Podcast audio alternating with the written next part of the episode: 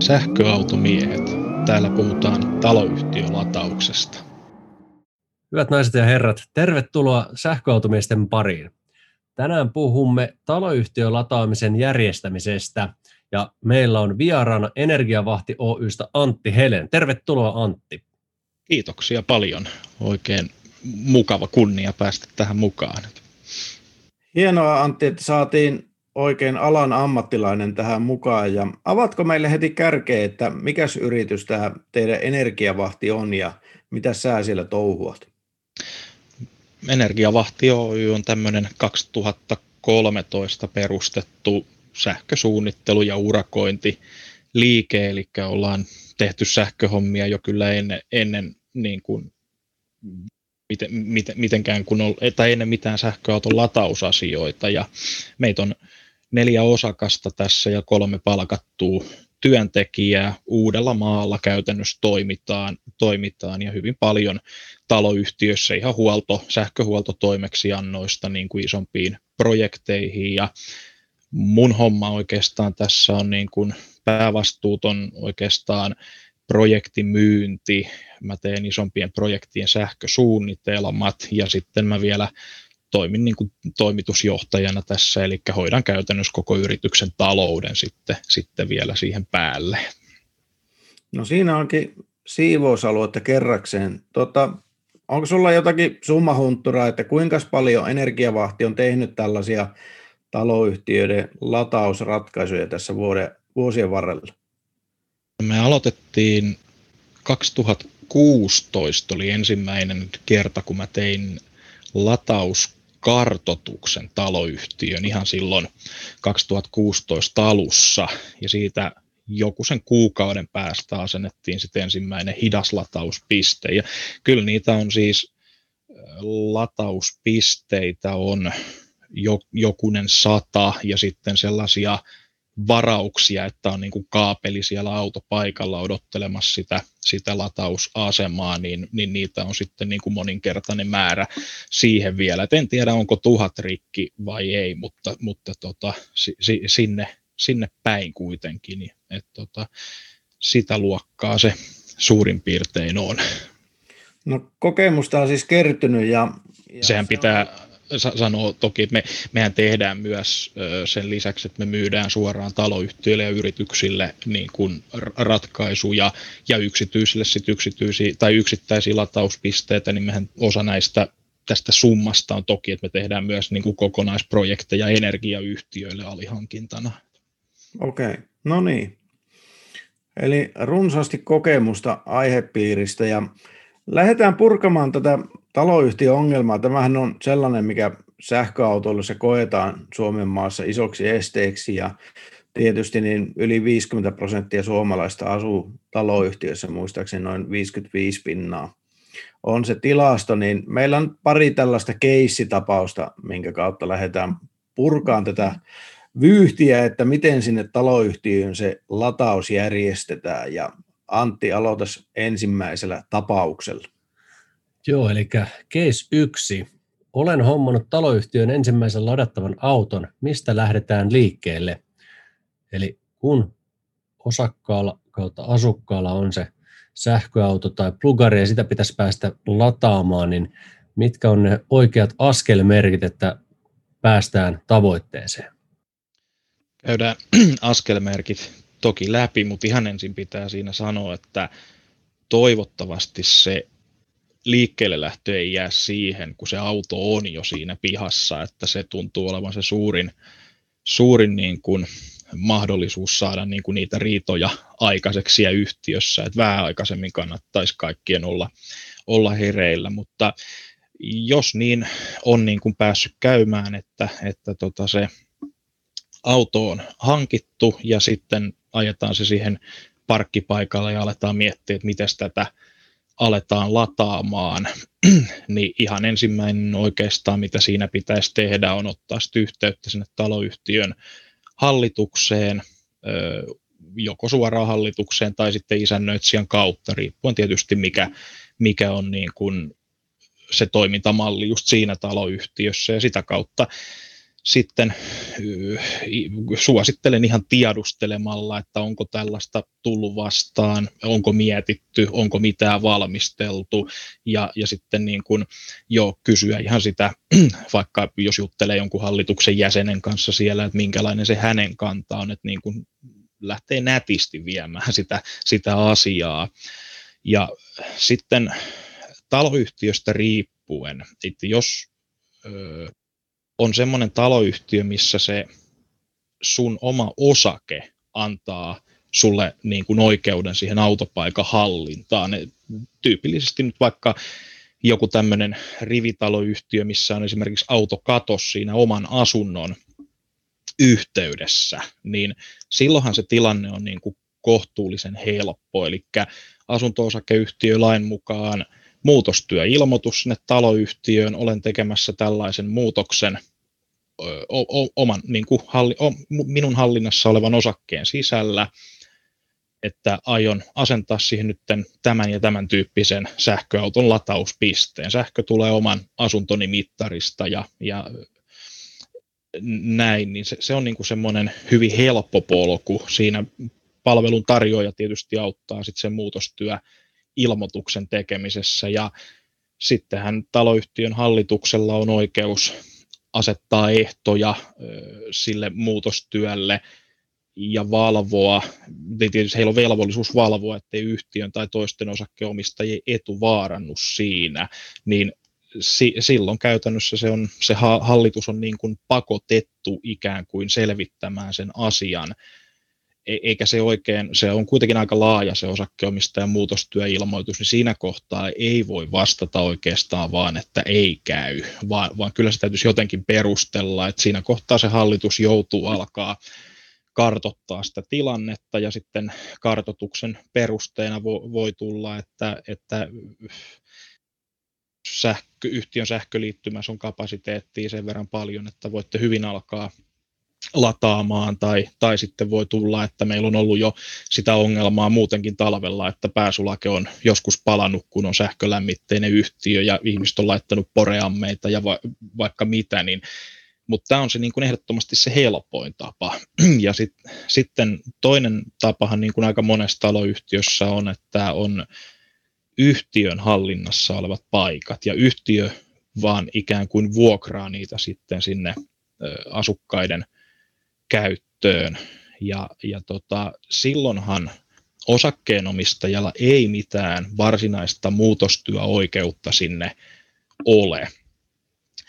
Näitähän on kyllä, että sitten on vain yhtiössä sovittu, että voi omalla kustannuksella sen taloyhtiön lämmitystolpan pään esimerkiksi vaihtaa malliin, missä on KVH-mittari ja tarvittavat suojalaitteet ja pääsee, pääsee lataamaan, mutta tämä on semmoinen asia, johon hallitus voi suoraan sanoa, että ei käy. Et siinä ei ole niin mitään, mitään juridista velvoitetta antaa siihen, siihen lupaa, eikä oikeastaan niin kuin hallitus yksinään edes saisi. Siinä on niin kuin selkeä muutos, joka täytyisi viedä, viedä yhtiökokoukseen, mutta silloinhan tietysti, jos on fiksu sähköautoilija ja hyvä fiksu hallitus, niin se sähköautoilija keksii siihen jonkun esityksen, että minä omalla kustannuksellani voisin tämän maksaa ja alan vakioviitteillä maksamaan hallituksen määräämän hinnan sähköstä yhtiön tilille. Ja silloin se viedään sitten yhdessä hallituksen toimesta sinne yhtiökokoukseen ja siellä tehdään se periaatepäätös siitä ja sitten aletaan etenemään sen, sen toimintamallin mukaisesti. Ja sitten tietysti osakkeenomistajallahan on oikeus vaatia ylimääräinen yhtiökokous koolle kutsuttavaksi, jos se saa 10 prosenttia yhtiön äänimäärästä itsensä taakse. että 10 prosenttia osakkeenomistajista voi sen ylimääräisen yhtiökokouksen kutsua koolle se on se y- yksi vaihtoehto, mutta ennen sitä on myös sit tietysti tämä vaihtoehto, että tota, toi ö, osakkeenomistajalla on oikeus saada asia yhtiökokouksen asialistalle, kun se siitä riittävästi ennakkoon ilmoittaa isännöitsijälle tai hallitukselle. Tämä on niin kuin se reitti sitten niissä. Et nämä on nyt, toki yhtiöissä on menetelty eri tavoillakin, mutta nämä on niin kuin ne mi, minun käsityksen mukaan viralliset, että mä en, en ole kiinteistöjuridiikan asiantuntija, mä oon sähkömies, mutta tota, niin kuin sen verran, mitä näissä on pyörinyt mukana. Okei, no se oli, oli aika kattava vastaus. Siinä käytiin paljon juttuja läpi. Ja tota, mulla nyt ei tule tähän väliin mitään kysyttävää tästä Case 1. Onko Jannalla jotain mielen päällä? Nyt kun te olette varmaan tällaisiakin tapauksia toteuttanut, niin onko ne nyt just tyypillisesti niitä, että vaihdetaan sen lämpötolpan tilalle sitten tuollainen suko, joka on sen latauksen kestävä ja mittaroi sen energian määrä? Kyllä joo. Kä- käytännössä kaikki niin kuin niissä, missä se osakkeenomistaja on saanut luvan tehdä sinne yhtiön hallinnoimille paikoille, eli yleensä siis tämmöinen 60 milli halkasijalta oleva tolppa, minkä päässä on se autolämmitysrasia, niin siihen muutoksen, niin useimmiten se on, se on just se, tai itse asiassa niissä on ollut kaikki, niin sitä, että siihen vaihdetaan se sellainen tolppa, joka mahdollistaa sitten, sitten sen suoran sähkön ottamisen sieltä, ja siinä on se kilowattitunti-mittari, jolloin, jolloin sieltä voisit sillä sukolaturilla, eli ihan normaali pistorasian kytkettävällä laturilla ottaa sitä sähköä autoon. Sitten näissä, mitkä on, niin, on jo lähtökohtaisesti sen osakkaan hallinnassa, eli joku auto katos siinä asunnon yhteydessä tai näin, niin, niin niihin on sitten, sitten tietysti asennettu vähän järeämpiäkin latauslaitteita. No mikä on tämmöinen tyypillinen kustannustaso siihen lämpötolpan niin tuota, tilalle vaihettavalle latauksen kestävälle, kestävälle niin tuota, pöntölle sitten, paljonko se yleensä maksaa suurin piirtein sille osakkaalle? No näitähän tietysti tekee tosi moni muukin kuin me, me että tota, mutta varmaan toi on aika lähelle, lähelle sitä yleistä, mikä me, me ollaan pidetty. Esimerkiksi tämä Satmatikin rasia, missä on toiselle paikalle se lämmitysmahdollisuus kahden tunnin kellolla ja toiselle paikalle on KVH-mittari ja suora sähkö ja molemmille paikoille on tietysti omat vikavirtasuojat, niin, niin meillä se on 550 asennettuna se, se sen rasian hinta ja se on varmaan aika sellainen markkinahinta hinta niin kuin sille, sille ratkaisulle. Se taitaa olla, olla tällä hetkellä niin kuin edullisimpia tapoja, mikä sitten toteuttaa sen, että toisella paikalla pystytään lataamaan ja toiselle jää edelleen se lämmitysmahdollisuus, koska eihän siinä tietenkään voi siltä toiselta parkkipaikalta niin kuin ottaa lämmitysmahdollisuutta pois. Sehän täytyy jäädä käyttöön. Kyllä. Mutta eihän tuo nyt paha ole reilu viisi huntia siitä, että saa niin tuota, sen kahdeksan ampeeria Eli tuommoinen 10 kilsaa tunnissa sitten valumaan sinne autoon, niin sillähän kyllä ajelee niin tuota, oikeinkin mukavasti. Kyllä, kyllä se on. Öö, se, mä joskus laskin sen jollekin, että kuinka nopeasti se maksaa itsensä takaisin verrattuna, verrattuna niin kuin siihen, että käy ottamassa julkisilta latauspisteiltä, ellei nyt Lidlia lasketa, siellähän pystyy lataamaan ilmaiseksi, mutta mm, niin kuin ihan palvelun tarjoajalta, niin, niin ei se kauhean niin kuin pitkä kuoletusaika ole sillä kotilatauspisteellä. Onko nämä niin tyypillisesti tämmöisiä yksittäisen osakkaan hankkeita, missä se osakas maksaa sen homman vai, vai niin, tota, pitääkö taloyhtiön, tai onko nämä taloyhtiön hankkeita myös joskus?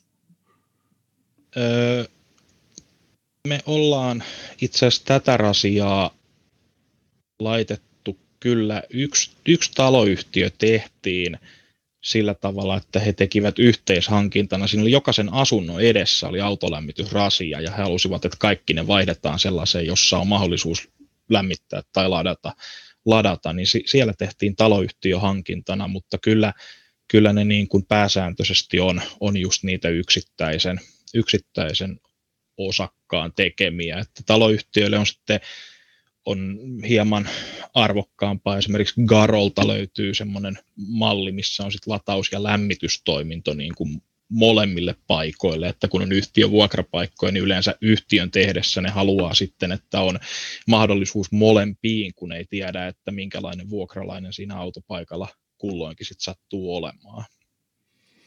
No sitten mulla on oikeastaan vielä kysymys tälle meidän omalle Antille, eli, eli niin tota, herra Rantaselle, niin, koska sullahan on just tällainen tilanne käsittääkseni, eli, eli olet ensimmäinen ja ainoa taloyhtiössäsi, joka Kyllä. lataa, niin minkälainen prosessi teillä nyt oli?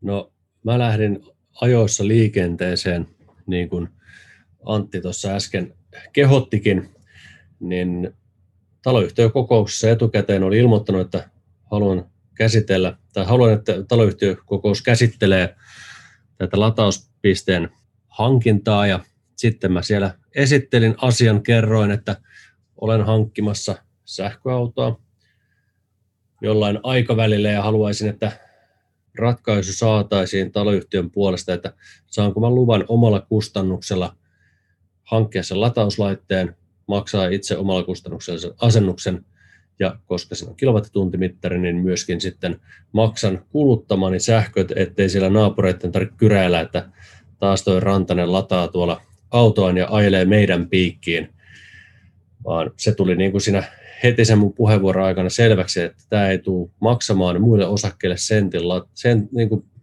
sentin senttiä. Ja sen jälkeen se oli kaikille ok. Ja mä hommasin äh, sitten tällaisen Satmatikin latauspisteen, mistä Antti Helen äsken mainitsikin. Ja tota, mulla kävi sähkäri kytkemässä sen siihen paikoilleen ja se pari vuotta tuossa oli, kunnes viime kuussa se päivittyi. Päivitettiin se sitten tämmöiseen Satmatikin boksiin, missä on Type 2 pistoke, koska sitä on niin paljon mukavampi käytännöllisempi käyttää. Ja sen kustannuksen maksoin myöskin itse. Ja tota, ei ollut mikään kallis homma ja kun mä lataan päivässä tai joka yö sitä autoa, niin tota, se on helpottanut mun elämää, kun ei tarvitse latailla ainoastaan jossain tuolla julkisilla, vaan se kotilataus on ollut se juttu mulle tässä sähköautoilussa. Mennään sitten eteenpäin, niin tota, vai saatiinko me tämä ensimmäinen keissi taputeltua? Saanko mä itse asiassa kysyä vielä, vielä Antilta Joo. sitä, että minkä, millä tavalla sä käytännössä ne tota, kulut taloyhtiölle maksat? Tule, tuleeko ö, sulle niinku tasauslasku vai onko teillä joku vakio viite, millä justiin sitten itse lasket KVH-hinta kertaa määrä ja sitten laitat menemään yhtiön tilille? Tämä on semmoinen, mitä multakin usein kysytään, ja näissähän Joo. yhtiöillä on niin kuin erilaisia tapoja, niin se on varmaan kiinnostava tämmöinen ihan konkreettinen esimerkki kanssa. Joo, mä itse teen sillä, että mä maksan joka kuukausi yhtiövastikkeen mukana, pistän ylimääräistä rahaa sinne sillä samalla viitteellä, ja sitten kerran vuodessa mä loppuvuodesta laitan isännöitsille sähköpostilla kuvan kilowattituntimittarista, ja siinä on se lukema tänään ja mikä oli edellisen laskutuksen kohdalla ja mikä on se erotus, että montako kilowattituntia on maksettavana. Ja sitten mä valmiiksi lasken se, että paljonko se on sitten euroissa. Ja tota, hän vähentää ne mun ylimääräiset vuoden aikana maksamaani siitä loppusummasta. Ja jos on maksettavaa, niin se lähettää mulle laskun siitä. Ja tota, tähän mennessä ei ole vielä jäänyt maksettavaa kertaakaan. Mä oon maksanut niin semmoista tuntuvaa etukäteismaksua siitä, ettei, ettei varmastikaan tule niin kuin laskua perään. Se on toiminut hyvin. Ja kun se tapahtuu kerran vuodessa, niin se nyt ei ihan hirveästi sitten isännöt, se ei käynyt sitten huormittanut, että ja taloyhtiöllä ei ole paha mieli, koska joka kuukausi losahtaa ne rahat sinne tilille joka tapauksessa. Että tota, se on ihan kaikille mun mielestäni semmoinen hyvä ja selkeä tilanne. Vastasiko tämä kysymykseen? Kyllä, oike, oikein hyvin. Että hyvä, hyvä konkreettinen esimerkki, että ei se niin vaikeaa ole. ei, ei, se ei ole vaikeaa. Ja jos se on mahdollista tehdä tuolla lailla kerran vuodessa, niin se totta kai helpottaa kaikkien elämää sitten. Okei, no nyt on case ykkönen käyty läpi. Meillä oli sitten case kakkonen. On tämmöinen, että taloyhtiön tulee useita lataajia ja kokonaisvaltainen ratkaisu on tarpeen. Mitä tehdään? Niin, eli silloin mennään oikeastaan niin kuin jo sitten ihan, ihan eri laitaan, että aletaan puhumaan niin kuin tämmöiselle taloyhtiölle perinteisemmästä hankkeesta, esimerkiksi vähän niin kuin nyt putkiremontti tai joku muu vastaava, että, että tota, no ehkä toi lataus, projekti, niin se ei niin tuskallinen varmasti ole kuin putkiremontit, mutta tota, käytännössä silloin pitäisi lähteä niin kuin selvittämään sitä, että mitä ihan oikeasti siellä tarvitaan, mi- mitkä ne lähtökohdat on, on ja tota, sitten se menee normaalin niin kuin yhtiön hankintaprosessin mukaisesti, että tietysti saadaan, saadaan ta- tarjoukset ja lähdetään valitsemaan tekijä. Jotkut tietysti sitten tekee sitä, että otetaan erillinen suunnittelutoimisto siihen suunnittelemaan ja sen mukaan otetaan tarjouspyyntöjä, mutta se on tietysti latausasioissa hieman hankala tapa, tapa kun tota, monikaan suunnittelija ei ole vielä hirveän vihkiytynyt asiaa ja sitten toisaalta taas kun tehdään yhdenmukainen suunnitelma ja laitetaan tarjouspyynnöt menemään, niin sitten sieltä moni vastaakin, että meillä on tämä tietty järjestelmä, mitä me myydään, että ei se toteuta tuota suunnitelmaa, ja sitten huomataan, että ei saadakaan oikein välttämättä tarjouksia. Että, mutta äh, näin se niin kuin, niin kuin lähtökohtaisesti menee, mutta se, se, mikä siinä aina pitäisi alkuun saada niin kuin äh, selville, on se, mikä se on se, niin kuin, se tarve. Eli monesti niin kuin lähdetään vähän väärää kärki edellä sitä hanketta selvittämään. Mietitään niin kuin jossain joku on sanonut, että joku sellainen pitää olla, on pakko olla 22 kilowattia, tai sitten, että tämmöinen, mistä äsken keskusteltiinkin, että semmoinen sukolataus, se riittää ihan hyvin kaikille, että kaikki muu on turhaa, ja eihän se tietenkään niin kuin näin ole, nämä on kaikki niin kuin vääriä väittämiä, vaan kyllähän niin kuin lähtökohta täytyy olla se, että minkälaisia ihmisiä siellä yhtiössä asuu, kuinka paljon niillä on ne ajosuoritteet, riittääkö se 100 kilometriä yön aikana latausta, tarvitaanko enemmän, niin se pitäisi niin kuin pyrkiä kaivamaan aina esille, että, että jos se 100 kilsaa riittää, niin, niin sitten riittää hyvin paljon kevyempi järjestelmä. Mitenkä sitten käytännössä se tiedon kaivaminen sieltä taloyhtiöstä tapahtuu, että minkälaisia työkaluja sä oot käyttänyt siihen kar- tarpeen kartoittamista? Mähän hyvin pitkälti asioin niin kuin sen taloyhtiön hallituksen kanssa tai isännöitsijän kanssa ja pitkälti sitten tarjoan sinne ratkaisuja sen perusteella, mitä tietoja mä heiltä saan, mutta moni hallitus sitten tekee sen niin, että he tekevät ihan tämmöisen kyselyn. Mä oon suositellut sitä kyselyä tehtäväksi aina sillä tavalla, että se ensimmäinen kysymys olisi nimenomaan se, että paljonko on keskimäärin päivittäinen ajosuorite ja sitten vielä siihen, että ajatko säännöllisesti viikossa jonain päivänä yli 200 kilometriä esimerkiksi, niin kun ilman, että siinä puhutaan edes välttämättä sähköautoista vielä yhtään mitään, niin silloin sieltä saadaan se aika realistinen kuva siihen, että mitä siellä tarvitaan. No nyt sitten kun se taloyhtiö itse selvittää, että, että mikä se yhtiön tarve on, niin ennen kuin voi jotakin suunnitella, niin lienee myöskin tarpeen selvittää, että mikä se taloyhtiön sähköjärjestelmän tilanne on. Niin kerrotko vähän siitä? Joo, kyllä.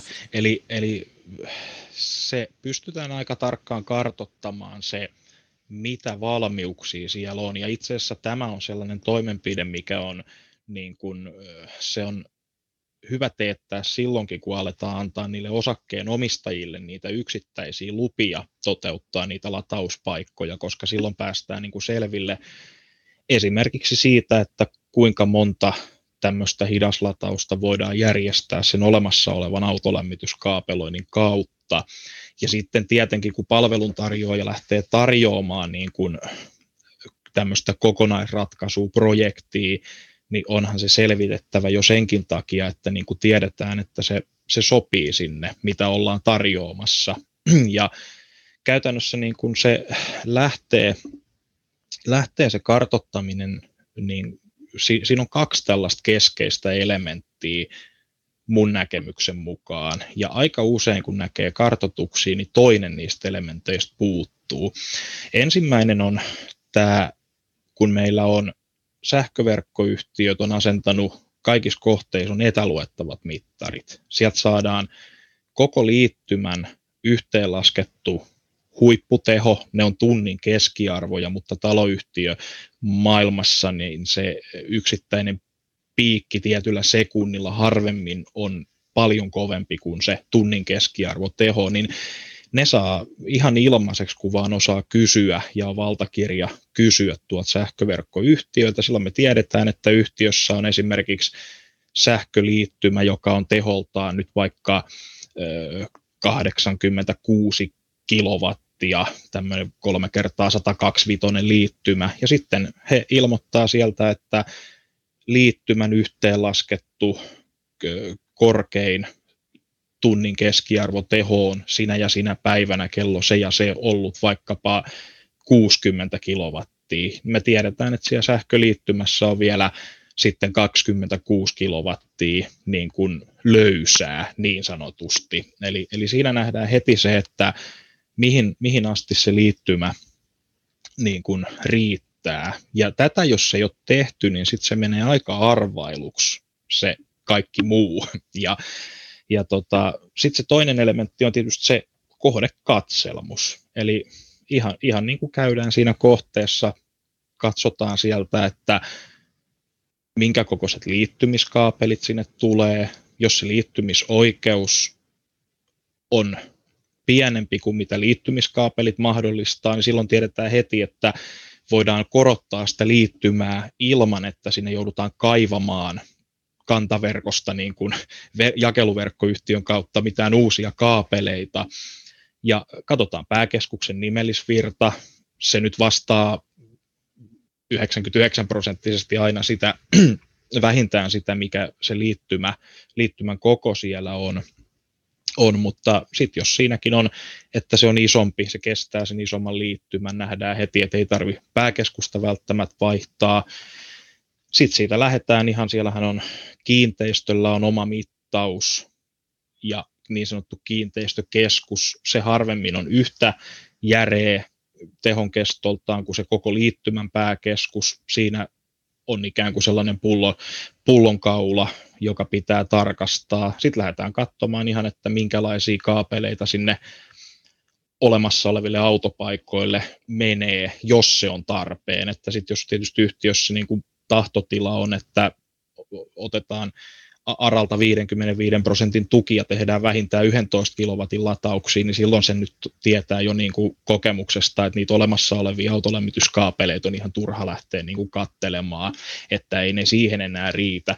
Mutta just tämmöinen, jos määritetään vaikka, että monellako paikalla voidaan sen lämmitysrasian tilalle vaihtaa semmoinen rasia, mistä voidaan 8 amperilla ladata, niin, niin sitten se on vaan katsottava, mitkä ne kaapelit on, minkälaisten varokkeiden takana, paljonko niihin voi ehkä syöttää lisää tehoa ja sitten ne tiedot, kun on kerätty sieltä, niin sitten mennään tietokoneen ääreen ja aletaan naputtamaan laskinta ja Exceliä. Nämä on niin kuin oikeastaan ne semmoiset keskeiset seikat, mitä siellä katellaan. No nyt sitten, jos otetaan tämmöisiä muutamia tyypillisiä rakennuksia, mitä taloyhtiöissä käytetään, niin heitetään esimerkkinä 100 vuotta vanha kerrostalo ja sitten tuommoinen 70-luvun lähiö kerrostalo ja sitten vaikka tuommoinen 80-luvun lopu riva, rivari, niin miten sä yleensä kuvailisit, että miten tällaisissa kohteissa, niin tota, kuinka mittavista projekteista on kyse, jos tavoitetila on vaikka se, että autopaikoille tyypillisesti halutaan esimerkiksi jokaiselle se sellainen sukolatauksen tasoinen, tasoinen vaikka 8 amperin juttu? No se oikeastaan se sata vuotta vanha talo voidaan siinä mielessä jättää pois, että mä en ole koskaan nähnyt sellaista, missä olisi vielä alkuperäiset sähköt, sähköt että tota, kyllä se on jossain kohtaa sitten, sitten peruskorjattu, mutta jos jostain semmoinen vielä löytyisi, niin mä en ole sellaista, sellaista nähnyt, mutta semmoinen niin kuin karkea jako oikeastaan minkä tuossa on huomannut, että jossain kohtaa 70-lukua on tullut sellainen tilanne, että selkeästi sähköliittymät on niin kuin, ö, paljon isompia siihen, siihen tota, nähden, mitä siellä sitä tehoa menee. menee. Mä en tiedä, onko se ihan sitten, silloin on varmaan tullut joku tämmöinen mitotusohje tai joku, joku vastaava niin kuin uusi, koska sitten kun mennään taas 60-luvulle, niin siellä on hyvin paljon sitä, että, että tota, siinä voi olla, olla niin kuin ehkä 10-20 prosenttia liittymästä niin kuin tyhjää tilaa, eli ei paljon mitään, tietysti joku 60-luvun ja ainakin 50-luvullekin kun mennään, niin ne on sitten jo ne liittymiskaapelit ja sähkökeskukset ja muut siinä kunnossa, että sieltä ei uskalla kyllä enää yhtään enempää alkaa ottaa edes, edes niin kuin tehoa lisää, mutta sitten kun mennään sinne 70 70-luvulle, niin varmasti ei ole enää mitään niin kuin rasvaeristeisiä kaapeleita liittymiskaapeleina ja, ja näin, niin siellä alkaa enemmän, enemmän ole tota sit jo sitä varaa ja sitä uskaltaa oikeasti ottaa käyttöönkin sieltä. Sitten taas mä en ole niin kuin sieltä, mennään sinne 7-80-luvun taitteeseen, niin niillä ei ihan hirveästi ole eroa sitten enää, kun tullaan ihan niin kuin 2010-luvun luvun rakennuksiin, että ni, niissä on niin kuin hyvin, hyvin ollut kyllä varaa, ja jos halutaan nimenomaan tarkastella sitä 8 ampeerin latausta, niin se 8 ampeerin latauksessa yleensä pullonkaulaksi tulee sitten se autolämmitys, kaapelointi ja ehkä se kiinteistökeskus. Et mun kokemuksen mukaan niin ollaan semmoinen haarukka kuin 30-60 tai kun on jopa 30-70 prosenttia on niin kuin semmoinen aika yleinen määrä, että voidaan suoraan ladata niin kuin sitä lämmityskaapelointia hyödyntämällä, että, että tota, se on niin kuin aika semmoinen, että on jokunen sata tullut kuitenkin kateltua läpi, niin semmoisia tiettyjä hihavakioita on kyllä muodostunut. No, minkälaisia sitten näitä ö, latauslaitteita on, eli latauspömpeleitä on tarjolla noin niin kuin tehojen puolesta? No tietysti tämä, mistä juteltiinkin, on ihan tämä yksinkertaisin on se kotitalous pistorasia tyyppinen, josta voidaan niin kuin turvallisesti sen 8 ampeerin verran, verran ladata.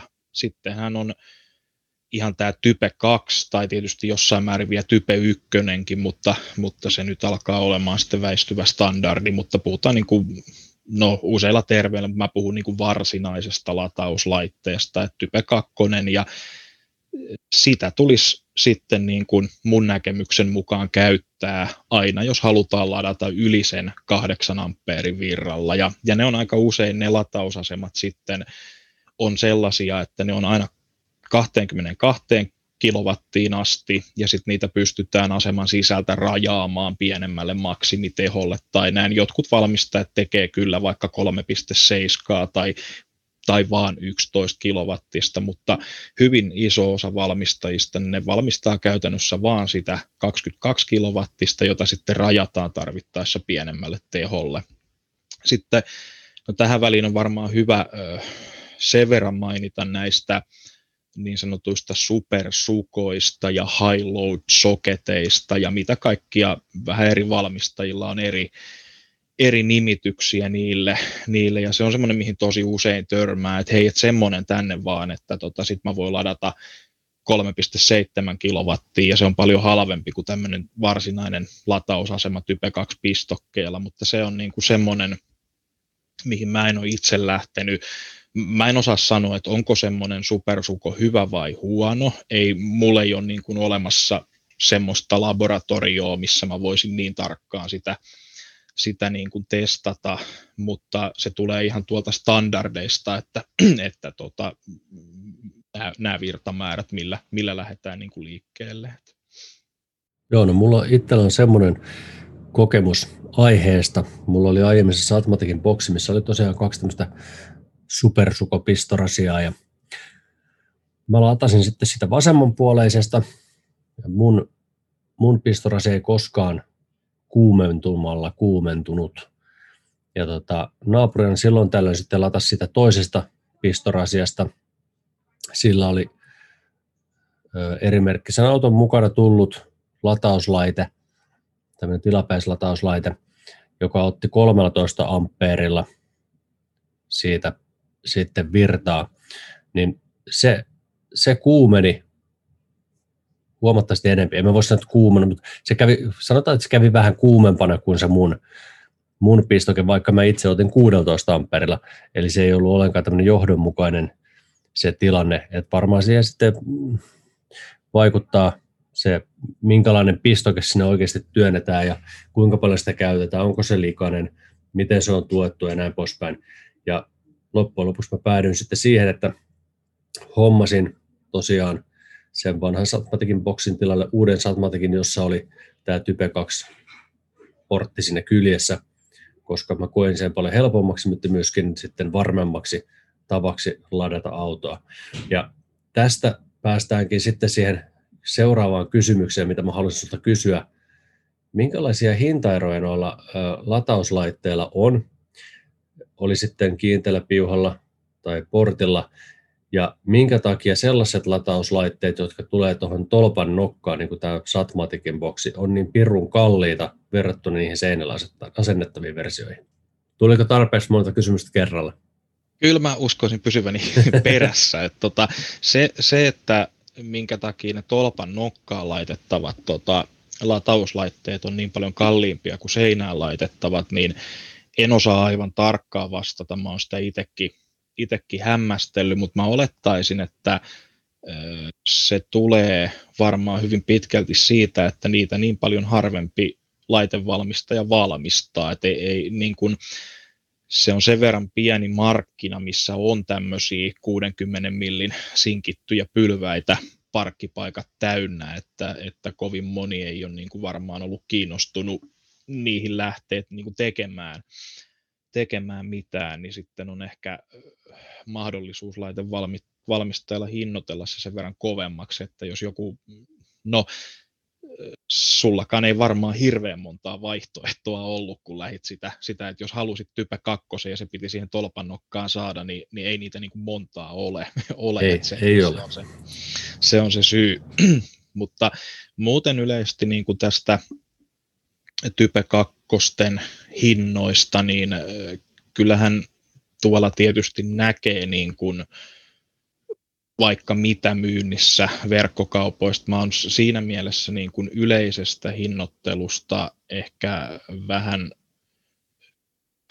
tulee vähän yksipuolinen näkemys, koska meillä on itsellä se periaate, että kun myydään jotakin, se myydään asennettuna ja sille annetaan kahden vuoden takuu sillä tavalla, että jos se laite sieltä rivahtaa, niin me hankimme uuden ja tulemme sen vaihtamaan sinne. Ja siitä ei tule, on se sitten yksityishenkilö tai taloyhtiö, niin siitä ei tule penninkään kustannusta sille, niin ihan kaikkeen ei uskalla niin kuin sekaantua, mutta tota, muuten jos se oli se 550 se satmatikki, niin se, se sukolatauspurkki, niin sitten meillä on, on esimerkiksi Garon laitetta, jos on sisällä pikavirtasuoja, tietysti tämä DC-puolen suojaus ja KVH-mittari, niin se meillä on niin kuin, se on vähän reilu 1300 asennettuna seinälle silleen, että siihen otetaan se syöttö sieltä lämmitysryhmästä ja se, se rajoitetaan sitten 3,7 kilowattiin tai sitten tarvittaisiin 1,8, että mikä se tilanne siellä taloyhtiössä onkaan, että, että kyllä se on niin kuin, sanotaan, että se Type 2 asennettuna, niin puhutaan niin kuin tuplahinnasta sitten, sitten tai jopa vähän enemmän. No jos mä asuisin taloyhtiössä ja haluaisin latauksen, niin koska olen laiska, tyhmä ja saamaton, niin haluaisin ehdottomasti semmoisen, missä se piuha on integroituna kiinni, jotta sitä ei joka ainoa päivä tarvitse kaivaa peräkontista ja aamulla kun lähtee, niin nakata taas sinne konttiin. Niin minkälaisia hintaeroja on on tässä, että jos haluaa sen kiinteällä johdolla ja liittimellä. Niissä ei ole oikeastaan niin kuin mitään hintaeroa. Et, no, siis versus siihen, että siinä on se pelkkä Type 2 portti. Joo, Type 2 pisto, niin kuin puhutaan Type 2 pistorasiasta, eli mihin liitetään sitten se välikaapeli ja, ja sitten tämmöinen latausasema, missä on kiinteä, kiinteä Type 2 kaapeli, niin ni, niissä ei tosissaan ole niin kuin esimerkiksi vaikka tämä Garon laite, niin viiden metrin kiinteällä type 2 kaapelilla tai type 2 pistorasialla, niin meidän sisäänostohinnas on 20 euroa hinnan ero. Ja mä oon huomannut sen, että sit jos mä oon taloyhtiöllä vaikka hinnoitellut niitä, niin, tota, niin se vaan sekoittaa enemmän, että siirtää sitä, että sit se on hinnoiteltu niin kuin eteenpäin silleen, että tota, molemmat maksaa saman verran, mutta käytännössä tuo ero on niin kuin hyvin, hyvin marginaalinen niin kuin sielläkin, sielläkin, että joillain valmistajilla sitten on niin, että se voi olla just joku sen kympin kalliin, mutta kä- käytännössä niin kuin merkittävää eroa niin se ei ole. Ja sitten on joitain valmistajia, joilla ei välttämättä ole edes molempia vaihtoehtoja. No nyt sitten arjen käytön kannalta, niin sillä on ihan valtava ero, ja nyt anteeksi ranskan kieleni, mutta miksi helvetissä joku haluaa ilman sitä kiinteitä piuhaa sen pöntö? Mäkään en siihen keksi muuta kuin yhden konkreettisen syyn. Et yksi konkreettinen syy on se, että jos on auto, missä on type 1 portti, niin, niin silloin se type 2 pistorasialla oleva latauslaite on niin kuin siinä mielessä järkevä, että sitä ei tarvitse vaihtaa tai alkaa muokkaamaan, kun hommaa seuraavan sähköauton, joka todennäköisesti imeekin jo type 2 eikä type 1 enää, mutta kyllä muuten kiinteä kaapeli on. Mutta sitten tulee myös nämä tunnepuolen asiat. Kun taloyhtiölle tehdään projektia, niin mulle on jotkut sanonut ihan suoraan, että ei sit missään nimessä kiinteitä kaapeleita, että lataajat saa hankkia itse sen kaapelin. Sitten mä oon kysynyt, että miksi. Niin sitten on vastattu, että se on semmoinen, että joku käy sen sitten pihdeellä laittaa poikki sieltä tai tekee jotain ilkivaltaa. Sitten mä oon sanonut silleen, että niin, kuin, niin että voihan joku käydä lyömässä kirveellä sitä tota latausasemaakin tehdäkseen ilkivaltaa, niin no siitäkin tuli sellainen keskustelu, ja mä oon käynyt sen muutaman kerran, että jossain kohtaa mä lopetin sitten kyselemisen ja totesin, että jos näin on, niin sitten se kannattaa vaan laittaa se type 2 pistorasialla oleva, mutta konkreettisesti ei siinä mun mielestäkään ole muuta, muuta järkeä kuin tämä ensimmäinen syy, minkä selitin. Joo, mä itse tota, näen, että se syy varmasti on just siinä ilkivalan pelossa, että ne naapurin penskat siellä, kun ulkona hölmöilee, niin ne käy levittelemässä niitä kaapeleita ympäri maita ja mantuja ja viskoo niitä sinne maahan, niin se on, on ehkä yksi, yksi semmoinen syy, minkä takia ihmiset sitten haluaa sen pistokemallin. Mutta se kiinteä kaapeli on kaikista ylivoimaisesti näppärin.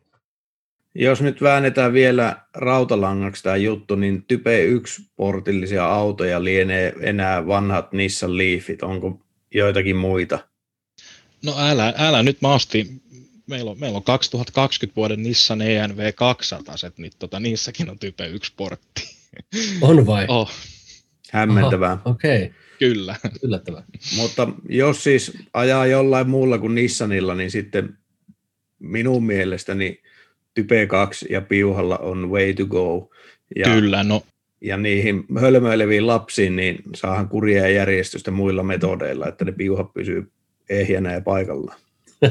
Mä oon Janne aika samoilla linjoilla sun kanssa. se, se toki on, että Type 1 syö vielä mun mielestä uudet Mitsubishi Outlanderit ja, ja sitten Kialla oli mun mielestä vieläkin kai joku malli, mutta eiköhän nämä kaikki tuu niin kuin ainakin sit seuraavien faceliftien mukana niin kuin muuttumaan, että et Johan, Johan Nissanikin muutti niin kuin Leafissä latausportin Type 2, oliko 2018, mutta tuossa pakussa ei vaan ole tullut faceliftiä vielä Joo. tähän mennessä. Et. No hei, nyt sitten niin tuota, on tehty, tehty kartoitus, että mitä taloyhtiössä kukin tarvitsee, on tehty kartoitus siihen, mihin se taloyhtiön sähköjärjestelmä taipuu ja mitä sille ehkä pitäisi tehdä, jotta tarvitsijat sen latauksensa saa, ja tästä yhtälöstä varmaan sitten syntyy jonkinlainen ymmärrys, että mikä on kullekin autopaikalle se järkevä valinta. Olenko kärryillä? Joo, ko- koko lailla kyllä, että, että tota, tämä kullekin autopaikalle oli semmoinen termi, mikä niin kuin siinä mielessä kiinnittää huomiota, että, että tota, useimmiten jos taloyhtiössä lähdetään tekemään sellaista hanketta, missä vaikka tarkoitus on niin kuin sähköistää jokainen autopaikka tai näin, niin kyllähän siinä yleensä sitten väistämättä joudutaan siihen tilanteeseen, että siellä joudutaan valitsemaan se järjestelmä, millä lähdetään liikkeelle, että saadaan niin kuin kuorman ohjaus toimimaan, kaikki, kaikki tämän tyyppinen, halutaanko jotakin laskutusautomaatiota, tä, tällaiset asiat. Lähinnä nyt tartuin tähän, koska silloin aikaisemmin sanoit, että kun taloyhtiössä on joku, joka nyt ajaa vaikka myyntimies, joka ajaa 300 kilsaa päivässä ja tulee aina tyhjällä akulla himaa ja aamulla pitää täydellä lähteä liikenteeseen. Ja sitten joku toinen, joka ajaa sen 30 kilsaa vuorokaudessa. Niin tota, tuleeko näistä nyt sitten niin nahkapäätöksiä, että nyt mennään jollakin, vai, vai onko esimerkkejä tapauksista, missä se on autopaikkakohtaista, että minkälainen latausratkaisu sinne tehdään?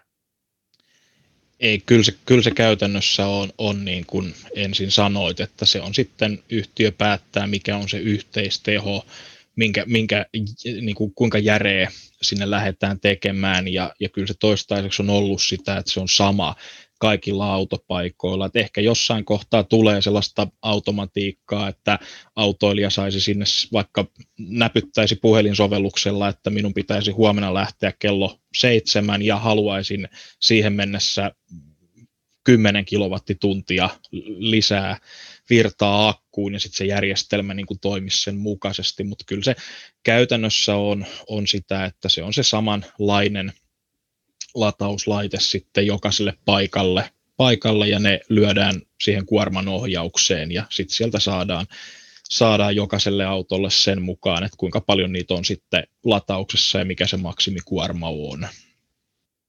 No, ootko sä törmännyt tämmöisiin tapauksiin, että taloyhtiöön laitetaan vaikka 20 kappaletta latauspisteitä, että jos niin NS joka ruudussa omansa, ja sitten vieraspaikalle päätetäänkin pistää, eli jokaisen autoruutuun vaikka se 8 amperi tai 16 amperi, mutta vieraspaikalle pistetäänkin yksi 22 kilowatin, jota voi sitten käyttää, mutta käyttäjä maksaa siitä vaan sitten vähän ekstra hintaa, kun käyttää tätä yhteiskäytössä olevaa tehokkaampaa laitetta. Onko tämmöisiä setuppeja tullut vastaan?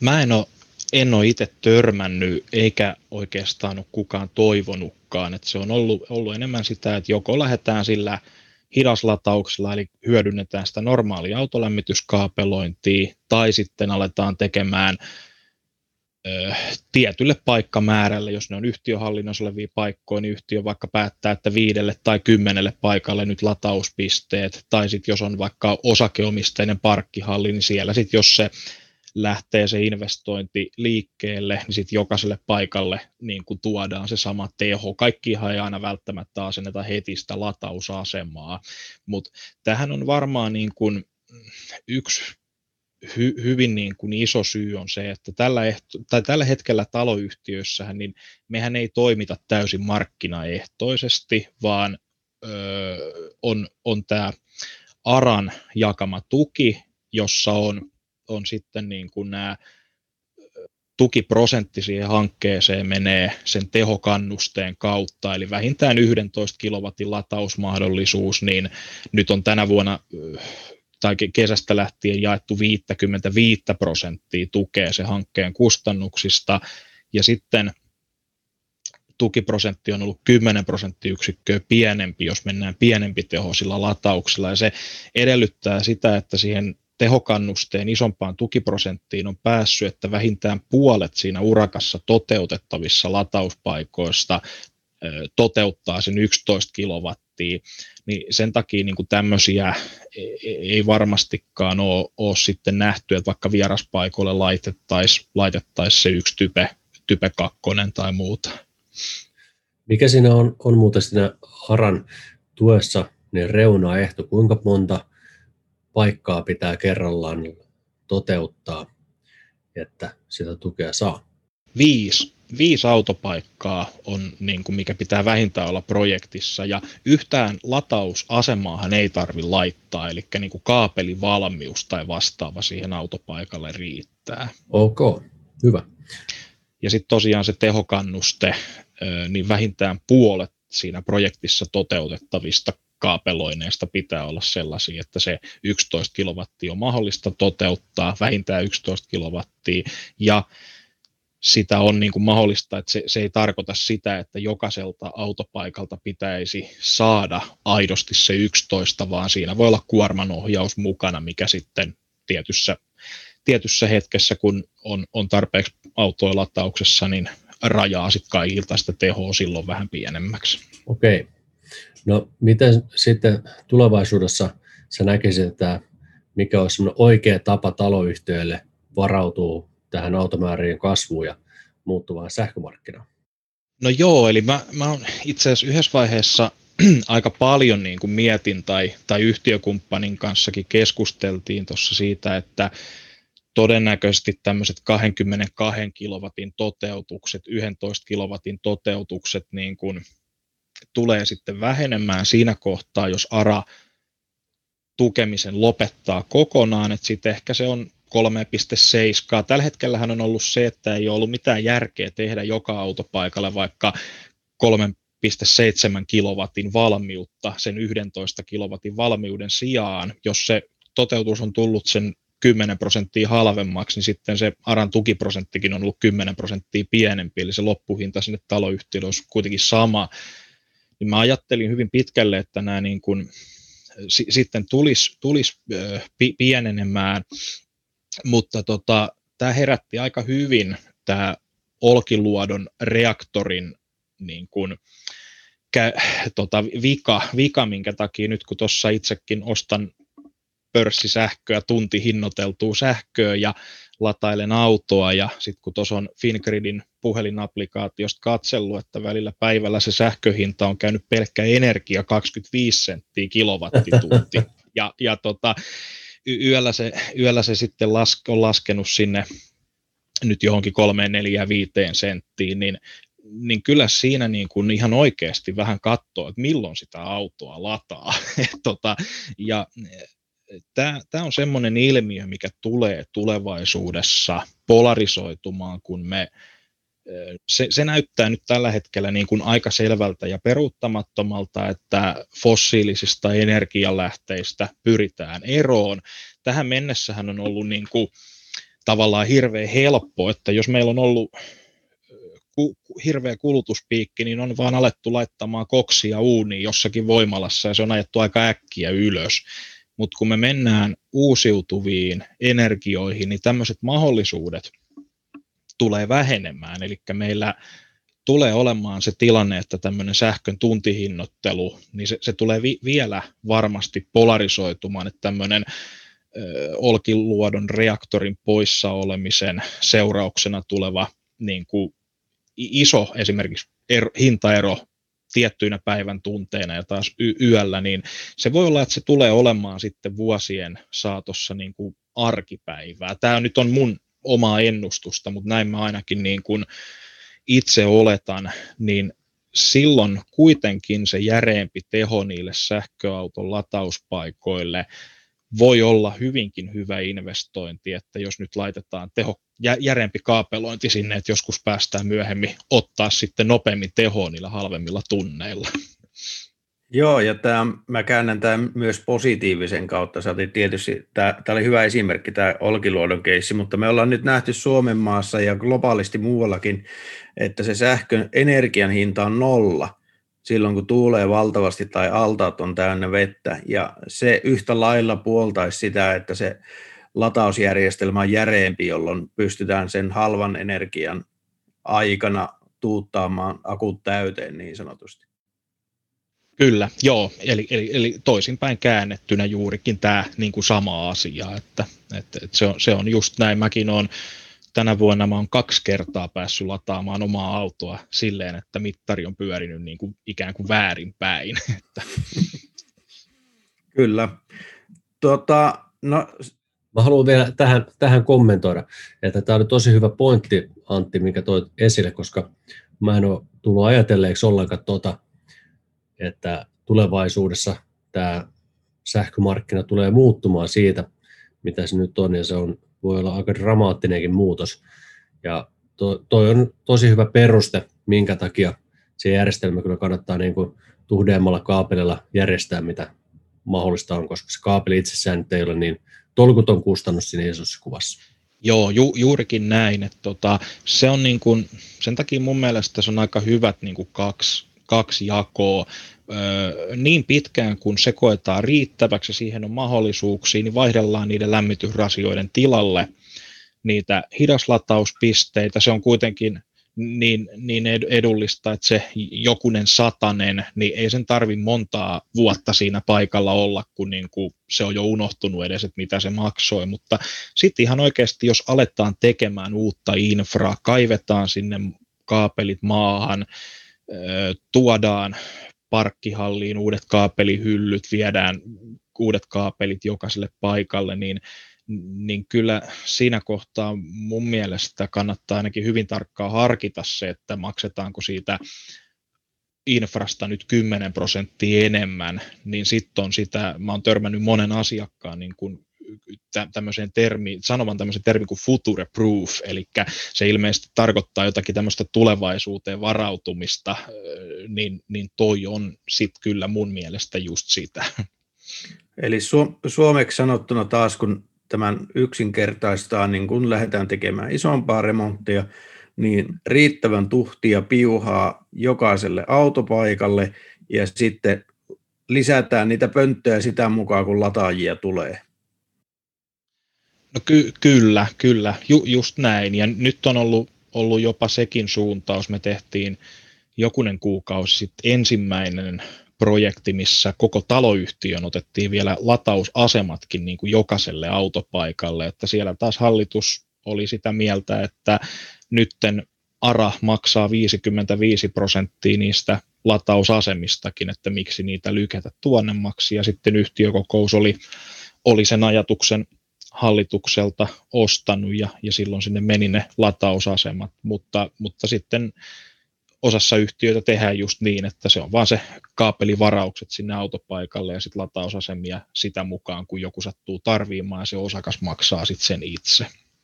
No tuossa herra Rantanen kertoo nyt tästä oman taloyhtiönsä tilanteesta ja siitä, miten hän maksaa sen käytetyn sähkön. Ja jos nyt Antti ymmärsin, niin sulla ei ole minkäänlaista operaattoria siinä sinun ja isännöitsijän välissä. Ei ole.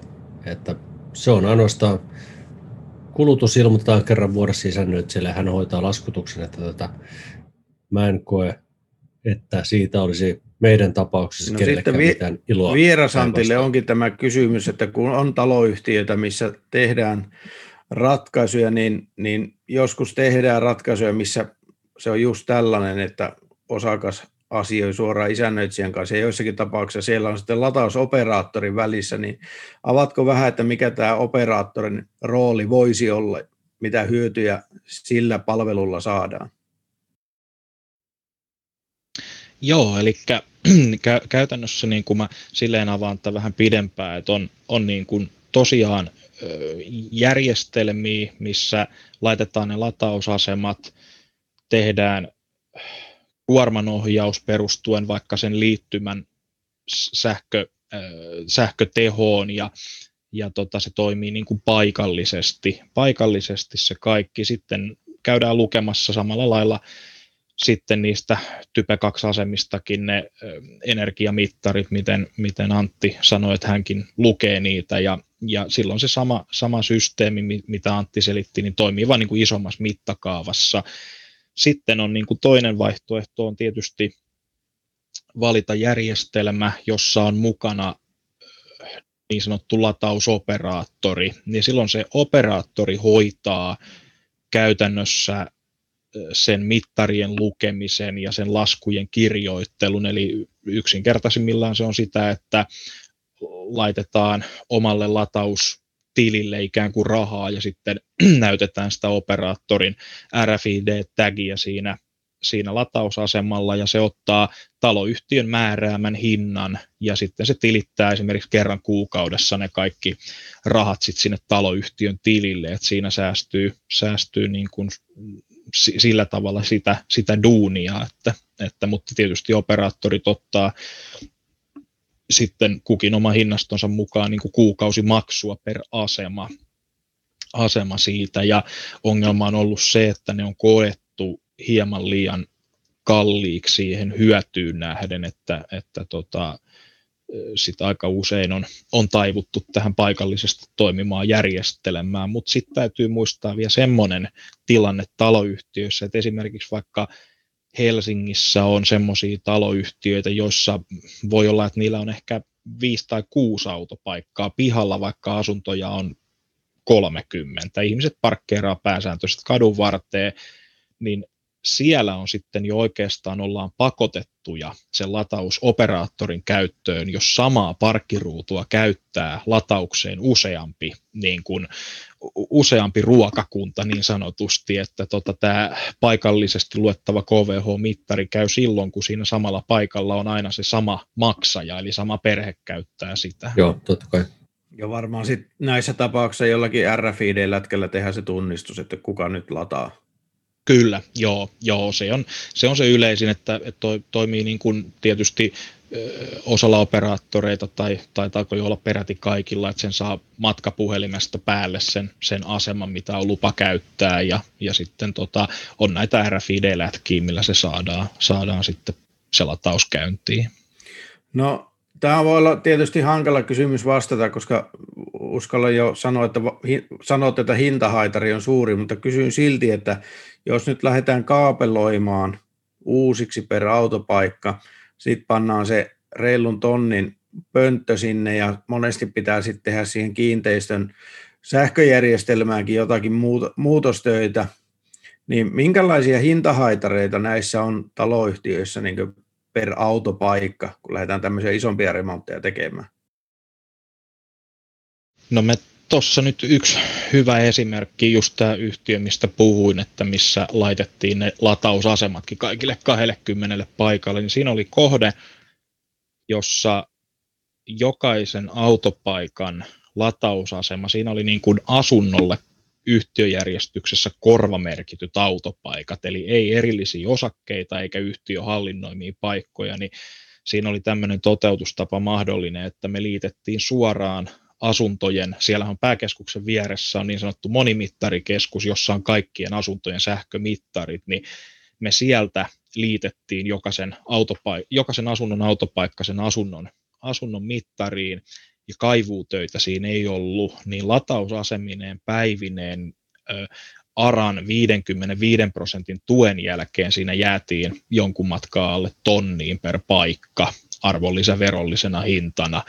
Että tota, se tuki on niin hyvä, että on, on, on niin kuin kohteita, jossa selvii halvemmalla kuin millä mä sain itse niin kuin tavarat tota ostettua omaan talooni, että mä asensin sen, että mua vähän siinä mielessä välillä närästä asua omakotitalossa, lienee ehkä ainut syy, mutta, tota, niin, niin, mu, mutta sitten äh, tietysti kohteita, joissa niin kuin, äh, täm, täm, tämmöisiä, niin kuin, jos nyt ajatellaan, niin parkkihalliin, tämmöinen vaikka osakeomisteinen parkkihalli, johon rakennetaan ne kaapelitiet, tuodaan kaapelit, sinne laitetaan ryhmäkeskus, se saadaan kiinni, kiinni tota, niin kuin sinne pääkeskukseen suhteellisen helposti, niin, niin ky- kyllä se siellä se, siellä se keikkuu niin kuin vähän tuosta äsken mainitsemastani esimerkistä ko- kovemmissa hinnoissa, riippuen tietysti siitä latausasemasta, mutta se kaapelivaraus on yleensä sitten niin kuin, riippuen yhtiöstä 500 eurosta 1500 euroa niin kuin ilman sitä ARAN tukea. Se, se on niin, niin kiinni, kiinni siitä, että montako paikkaa toteutetaan. Jos toteutetaan niin kuin vaikka osakeomisteisessa parkkihallissa muutama paikka sieltä täältä, päästä niin kuin hallia, niin totta kai sille tulee, tulee hintaa, mutta sitten jos on niin kuin, to, toteutetaan koko halli, päästään tekemään tehokkaasti, tai sitten yhtiön hallinnoimia paikkoja, taloyhtiö päättää, että nyt tehdään viisi paikkaa, tänne ne on kaikki vierekkäiset paikat, niin siinäkin jäädään, jäädään kyllä tuommoisiin mun mielestä aika maltillisiin kustannuksiin. Mä haluaisin kysyä semmoisen tarkentavan kysymyksen, että jos sinne laitetaan tämmöinen kuorman hallintajärjestelmä, niin minkä verran semmoinen sitten keskimäärin nostaa sitä kustannusta per paikka? No tietysti siinä on se, että se kuormanhallintajärjestelmä, niin sehän vaatii semmoiset latausasemat, jotka kykenee niin kuin tottelemaan sitä kuorman hallintaa. Mekin ollaan esimerkiksi noilla Garon, ruotsalaisen valmistajan asemilla, ollaan tehty aika monta projektia, niin niissä asemissa on aina niin kuin vakiona se, että, että sen voi joko dippikytkimistä rajoittaa tai sitten sen lyödään kuormanohjauspiuha kiinni ja se tottelee sitä, niin käytännössä se, mitä siihen tulee lisäksi, on sitten se, että niiden latausasemien välille viedään tiedonsiirtokaapelit ja sitten sinne keskukseen laitetaan mittaus, virtasilmukat, virtamittari, joka juttelee sen ensimmäisen eli master-aseman kanssa, että ei se, se kuormanohjaus ei siinä niin kuin, ö, kovinkaan paljon, paljon maksaa, että jos puhutaan niin kuin ARAN tukien jälkeen, niin se on joitakin kymppejä per paikka,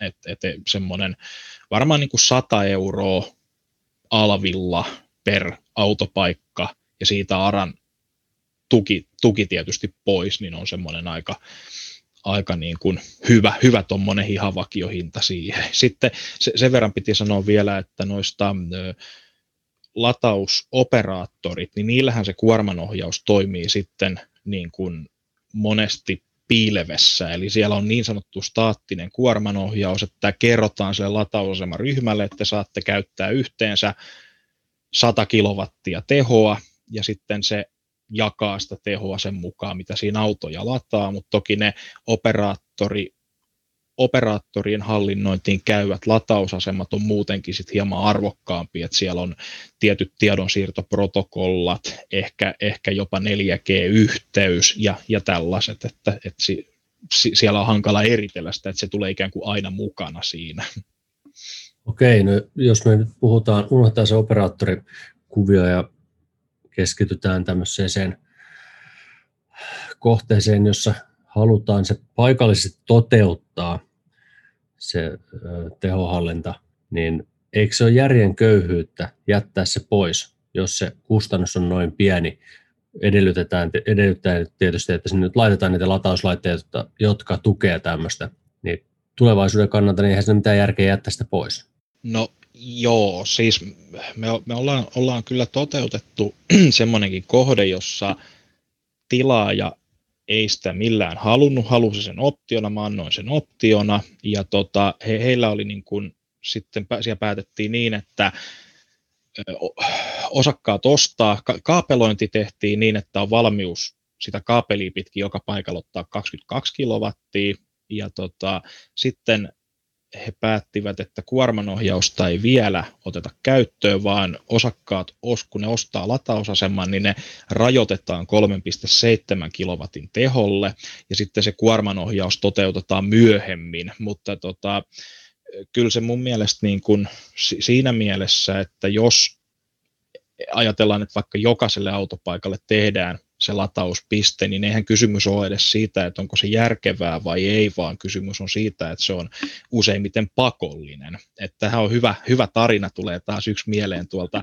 no niin. asiakasrajapinnasta, kun menin katselmukselle ja tämmöinen no 50, 50 autopaikan halli ja siellä hallituksen edustaja sanoi, että, että tänne tehdään sitten semmoinen järjestelmä, että jokaisella paikalla voidaan koko ajan ladata 22 kilowatin teholla, että se on se oikea varsinainen tapa ladata sähköautoa.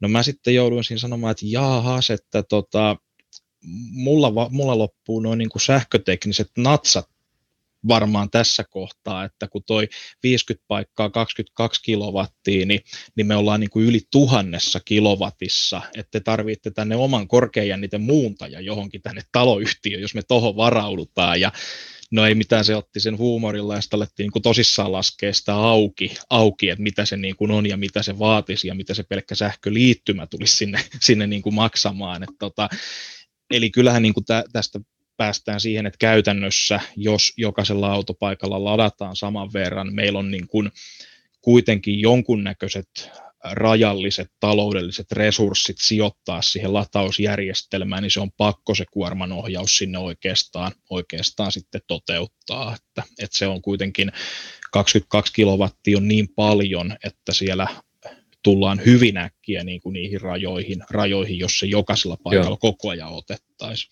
Mutta toisaalta sitten taas tässä on vielä sekin hyvä puoli, puoli, että jos meillä on se mahdollisuus ottaa 22 kilowattia, niin me voidaan sen kuormanohjauksen avulla jopa niin kuin pärjätä pienemmällä sähköliittymällä perustuen siihen, että kun se ensimmäinen auto tulee lataamaan, se saa niin nopeasti sinne ensimmäinen, jopa muutama ensimmäinen, ne ottaa kovalla teholla, niin todennäköisesti siellä ensimmäiset on jo ladanneet ennen kuin viimeiset tulee, tulee esimerkiksi lataukseen. Kyllä. Tämä on tosi hyvä, hyvä info. Kiitos tarkennuksesta. Yes. Ja sä ootkin Antti sivunnut tuota sähköautojen latausinfra-avustusta, tai siis sen rakentamisen avustusta, mitä tuo ARA, eli asumisen rahoitus- ja kehittämiskeskus myöntää vuosittain, ja, ja nyt kun mä tätä ARAn sivuun tässä pällistelen, niin avustus on normaalisti 35 pinnaa ja, ja niin tuota, sitten voi saada 50 prosentin suuruisena, jos on puolet paikoista 11 kilowatin tai suuremmalla teholla. Ja tähän nyt riitti se pelkkä valmius, eli johdotus. Kyllä, kyllä joo. joo. Joo, se on tosiaan 35 ja 50, niin kuin ne prosentit, paitsi nyt ne on tänä vuonna ollut kesällä ne jossain kohtaa, oliko se heinä-elokuun taitetta, ne nosti sen neljään viiteen ja viiteen viiteen tällaisena vihreänä koronaelvyttämisenä. Ah, okei. Okay. Niin, no niin. Mikä, mikä ei kyllä hirveästi kovin äkkiä mitään elvyttänyt, kun taloyhtiöt ei pitänyt kuitenkaan mistään hankkeesta päättäviä kokouksia. että, että, tota, mutta, mutta ensi vuonna sitten varmaan urakoidaan aika paljon näillä elvytys korkeimmilla prosenteilla niin kuin päätettyjä hankkeita. Joo, ja tässä kun katsoo, että tälle vuodelle myönnettiin 5,3 miljoonaa ja suurin kysynnän vuoksi vuodelle 2020 myönnetty määräraha on jo loppunut, eli tässä kannattaa taloyhtiöiden olla alkuvuonna jo liikenteessä, että pääsee tähän avustukseen kiinni. Joo, nythän tosiaan marraskuussa taisi olla jo jossain kohtaa marraskuuta semmoinen tilanne, että Aralle sisään tulleiden hakemusten arvo niin kuin ylitti sen tämän vuoden määrärahan, eli nyt he tekevät sitten päätöksiä ikään kuin ensi vuoden budjetista, jota mun käsittääkseni kylläkään vieläkään niin kuin valtioneuvostohan ei ole vahvistanut ensi vuoden budjettia, eli, eli käytännössä tällä hetkellä on pieni epävarmuustekijä ennen kuin eduskunta sitten äänestää ensi vuoden budjetista. Ja sitten se näyttää sen lisäksi vielä siltä, että ne tukiprosentit palaisivat siihen 50 ja kolmeen viiteen. Mäkin kävin just tänään Aran sivuilta, löysin, löysin niin kuin uutisen tuosta aiheesta, niin, niin tota, mutta nyt kun laittaa hakemuksia sinne sisään, niin ARA käsittelee niitä tosiaan ensi vuoden budjetista ja ensi vuoden ehtojen mukaan. Joo, ja nyt ei tarvi ehkä kummonen fakiri olla, jos katsoo tämän kohtuullisen perseaukisen isänmaan rahoituskehystä niin pidemmälle tulevaisuuteen, niin jossakin vaiheessa tämä koronaelvytyskin loppuu ja jossakin vaiheessa alkaa taas nahkavyön kiristyksen aikakausia. Voi olla, että tällainenkin on sellainen valtionmeno, mistä sitten aika kriittisesti tuolta val- valtiovarainministeriön päästä katsotaan, että onko tämä nyt ehdottoman välttämätön ja kun kuitenkin sähköistymisen myötä, niin jokainen autopaikka aikanaan seuraavan 20-30 vuoden aikana tulee sähköistymään. Tämä on ainakin mun vahva usko, niin nyt siihen on ehkä hyvä sauma iskeä, kun, kun isänmaa taloyhtiöltä maksaa puolet siitä projektista. Joo, tämähän on alun perin tämä ARAN tuki niin kuin hahmoteltu vuosille 2018-2021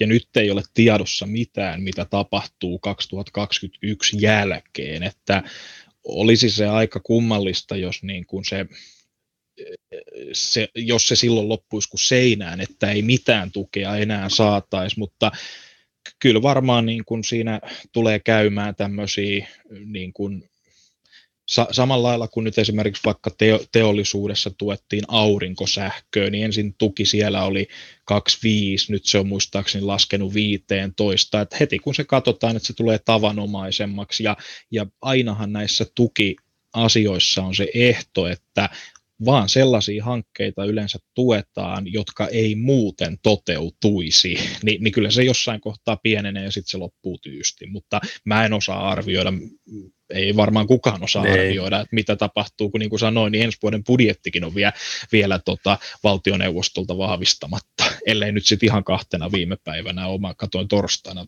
viimeksi uutiset. Joo, tota, otetaan sitten semmoinen ajatusleikki, että nyt taloyhtiössä on selvitetty ja kartotettu tätä latausasiaa, niin miten se taloyhtiön pitäisi sitten edetä siitä eteenpäin niin kuin käytännössä? Mitkä ne käytännössä stepit on? Miten ne ilmestyy ne latauslaitteet sinne seinälle?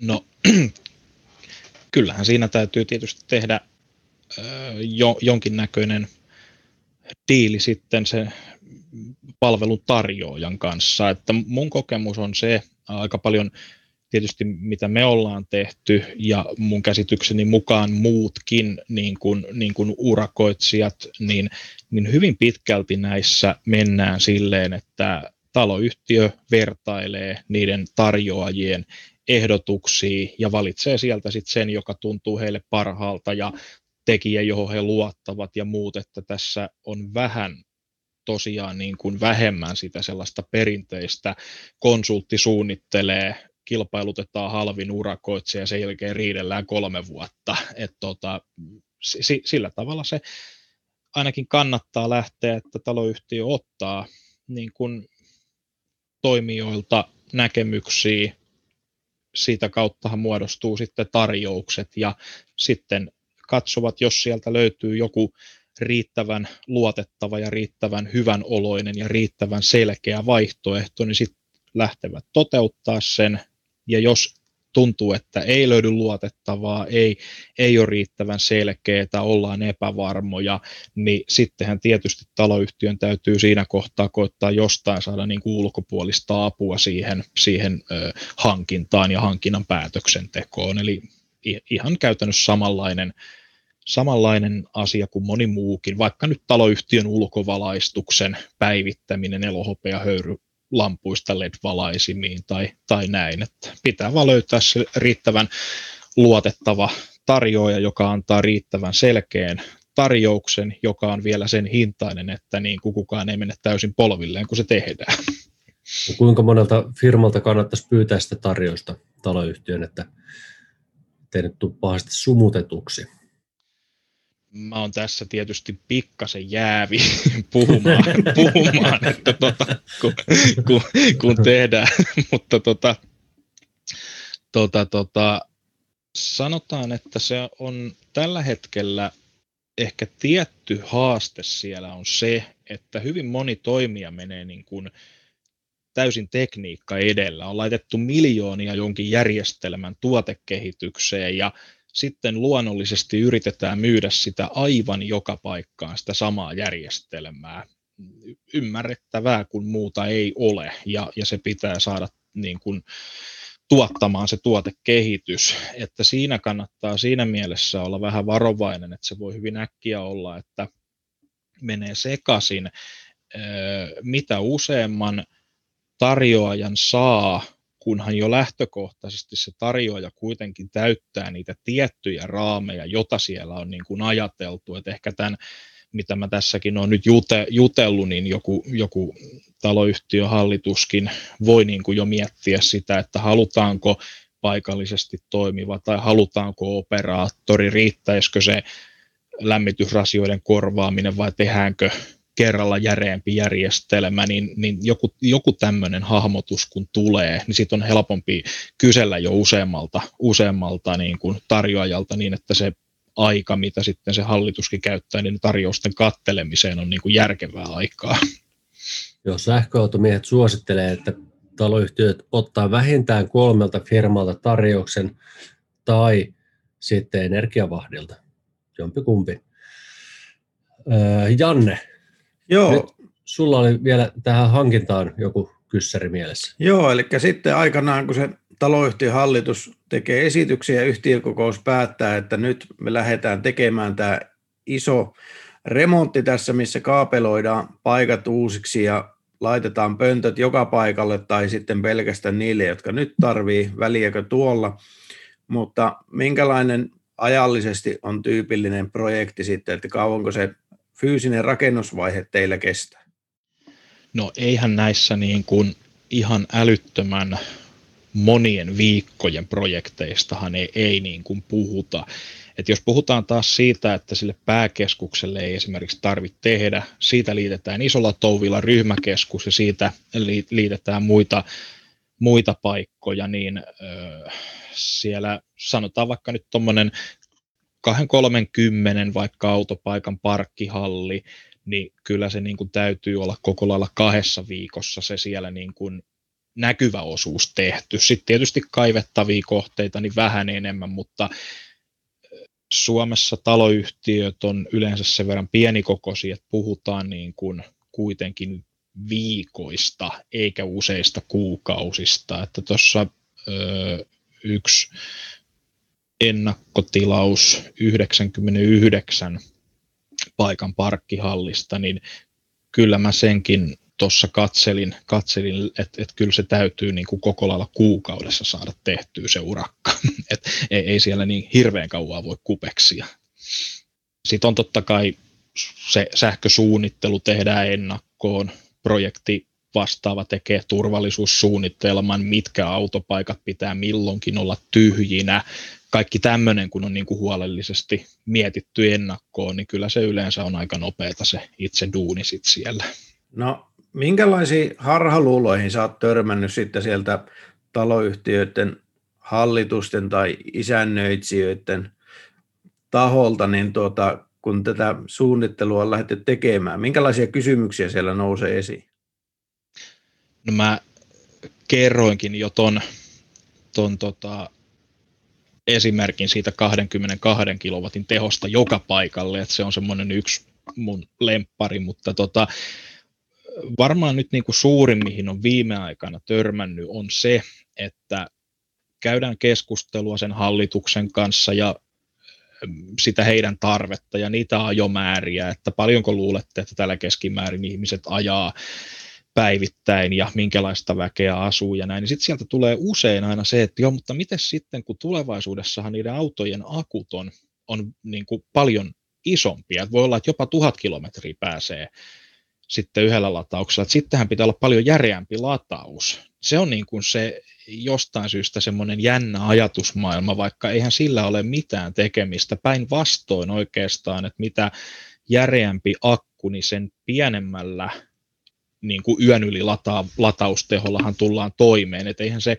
päivittäinen keskimääräinen määrä siitä kasva, vaikka se auton akun kapasiteetti kasvaisi. Silloin se tietysti kasvaa, jos se alkuperäinen akun kapasiteetti on ollut niin pieni, että se ei riitä niihin päivittäisiin ajoihin, mutta ei muuten. se on, se on niin kuin yksi, y, yksi asia.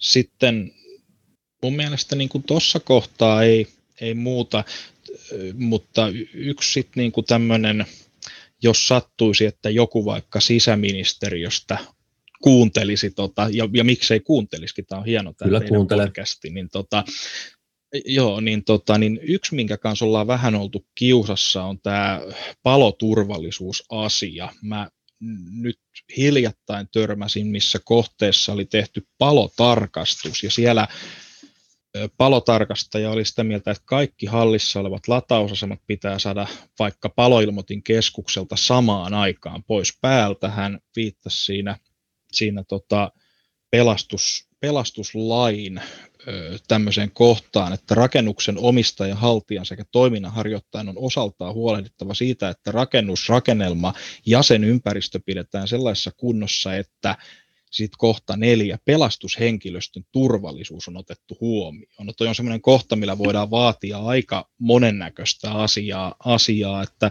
niihin pitäisi saada niin kuin semmoista selkeyttä, ja, ja kun niissä ei ole selkeyttä, niin vähän jokainen virkamies antaa omia, omia näkemyksiään, että sinne niin kuin kaivataan kyllä, kyllä paljon. Siellä pyörii aikamoista huhumyllyä kaiken tuollaisen ympärillä.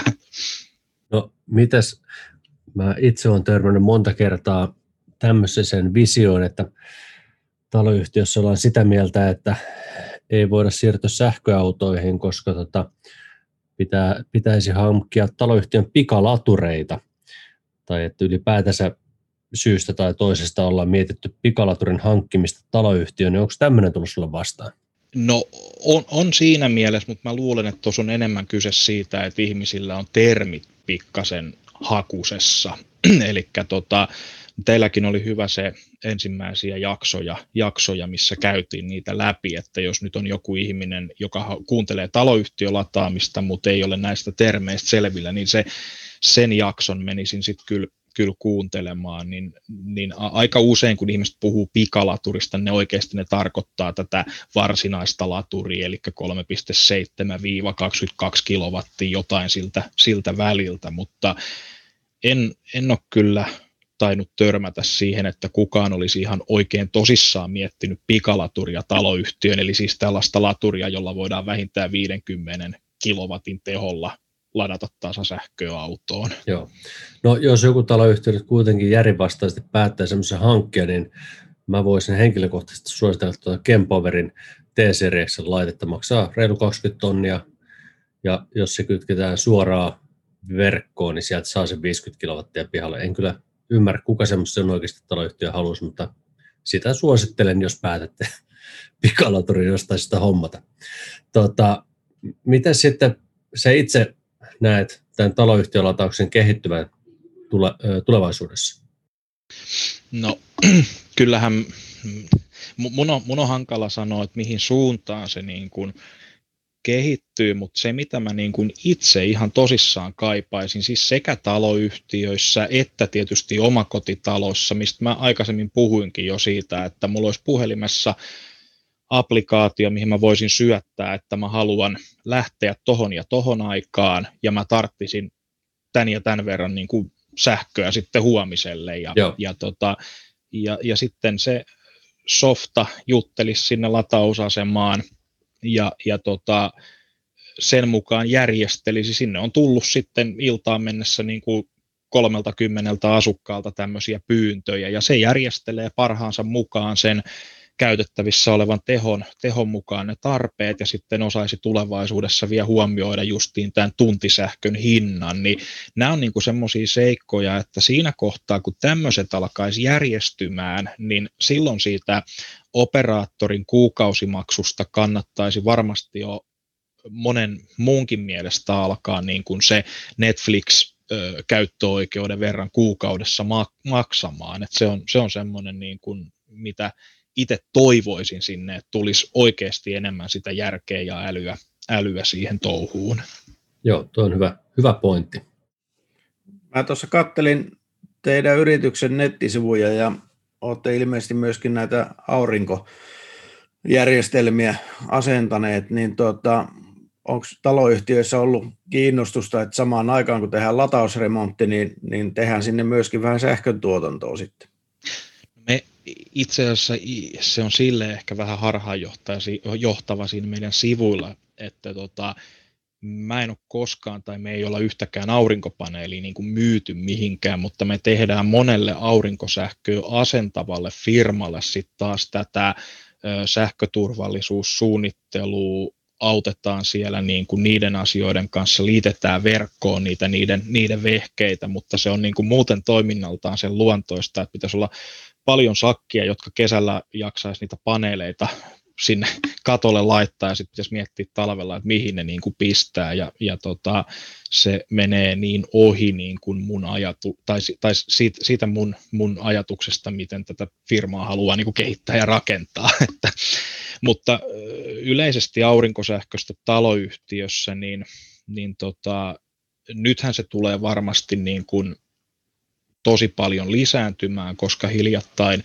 saivat sellaisen lain aikaan, joka mahdollistaa, että kun siellä taloyhtiön katolla on aurinkopaneelit, ennen ne on liitetty siihen taloyhtiön mittariin, Ja sitten jos siellä on jossain porrashuoneessa ollut valot päällä tai jotain, niin sitten se on käyttänyt sitä aurinkosähköä ja loput myynyt verkkoon, mutta nytten päästään siihen, että sitä aurinkosähköä pystytään hyödyntämään ja jakamaan niin kuin asuntojen sähkömittareihinkin, niin, niin tota, ne varmaan jo sitäkin kautta niin kuin lisääntyy taloyhtiöissä. Ja, ja tota, mä en tiedä, onko siinä sitten sen suurempaa liitospintaa siihen sähköautoiluun, koska suurin osa autoista kuitenkin ladataan niin kuin öisin. Kyllä. Tota, Miten muuten näet, niin tähän liittyen, niin uskotko, että taloyhtiöihin tulee sinne niin tota, akustokapasiteettia sinne itse rakennuksiin ää, just tämän vaihtelevan energiahinnoittelun myötä?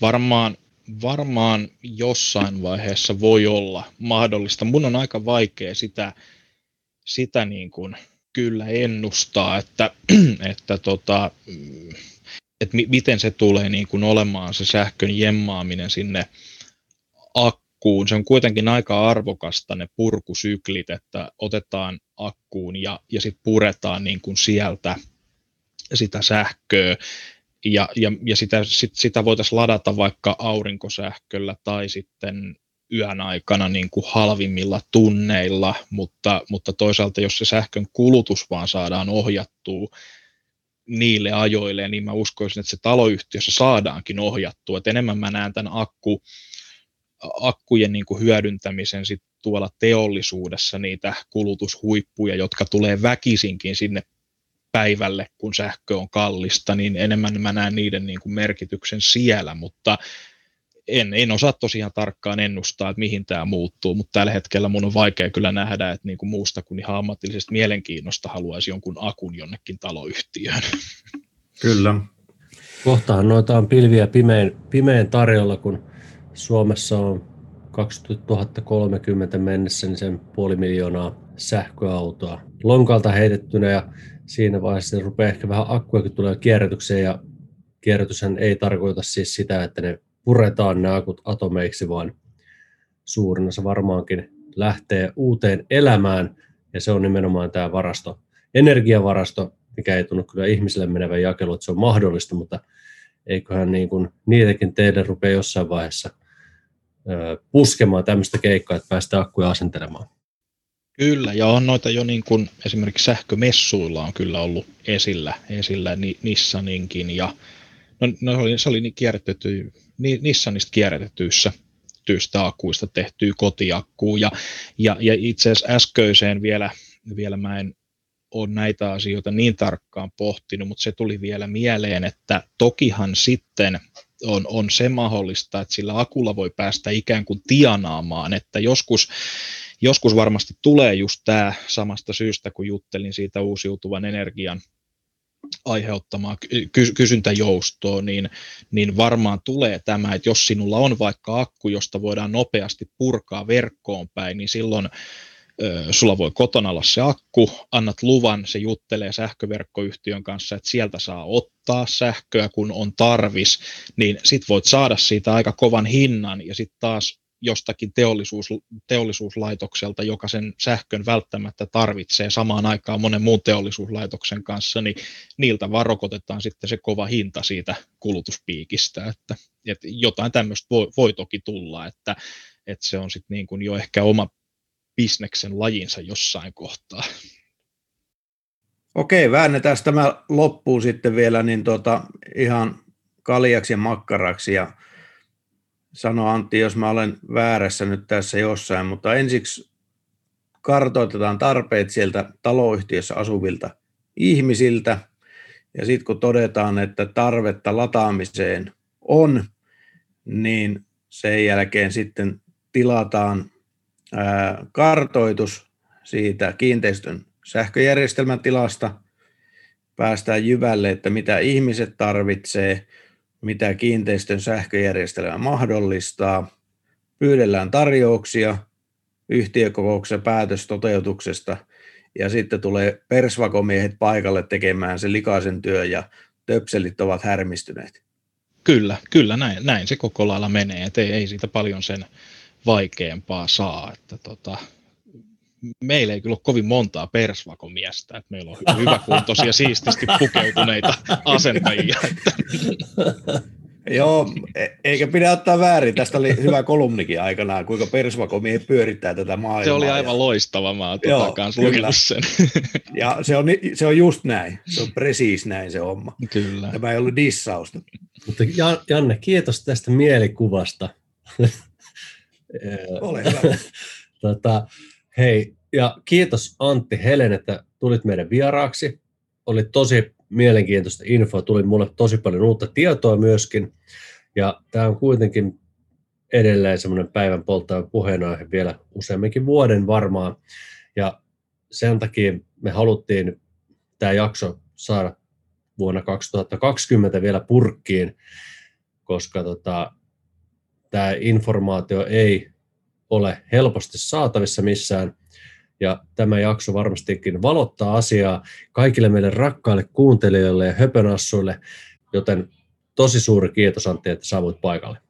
Kiitoksia, kiitoksia. Tämä oli oikein hyvä mahdollisuus. Että sen on, niin, kuin, niin kuin sanoit, niin oli pitkä jakso, niin en mä olisi ikinä jaksanut esimerkiksi kirjoittaa tätä kaikkia mihinkään.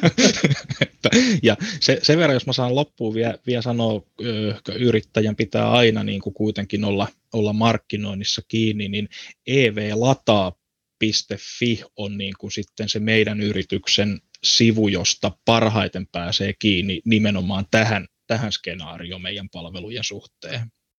Tämä oli Antti loistava mainostus. Menkää sinne, jos tarvitsette Uudenmaan alueella latausta taloyhtiön ja jos kuuntelet tätä muissa maakunnissa, niin äsken kuvatulla prosessilla vaan liikenteeseen ja pyytäkää niitä tarjouksia sieltä yrityksiltä, mitä koette itse hyväksi tai kuvittelette ainakin sellaisiksi, niin tämä on myös hienoa työtä, mitä suomalaiset tekee suomalaisin käsin ja monesti suomalaisin laittein myöskin, niin, niin tota, ja sähkökin tulee pääsääntöisesti kotimaasta, niin tämä on loistava juttu kaiken kaikkiaan. Mutta hyvät kuulijat, päätetään tämä pitkähkö taloyhtiön jakso tähän ja laittakaa palautetta meille Faseen tai sitten sähköpostiosoitteeseen, joka on rantanen mikä? Sahkoautomiehet at gmail.com. Kiitos näihin tunnelmiin. Moi moi. Kiitos, moikka. Hei hei. Sähköautomiehet. Täällä puhutaan taloyhtiölatauksesta.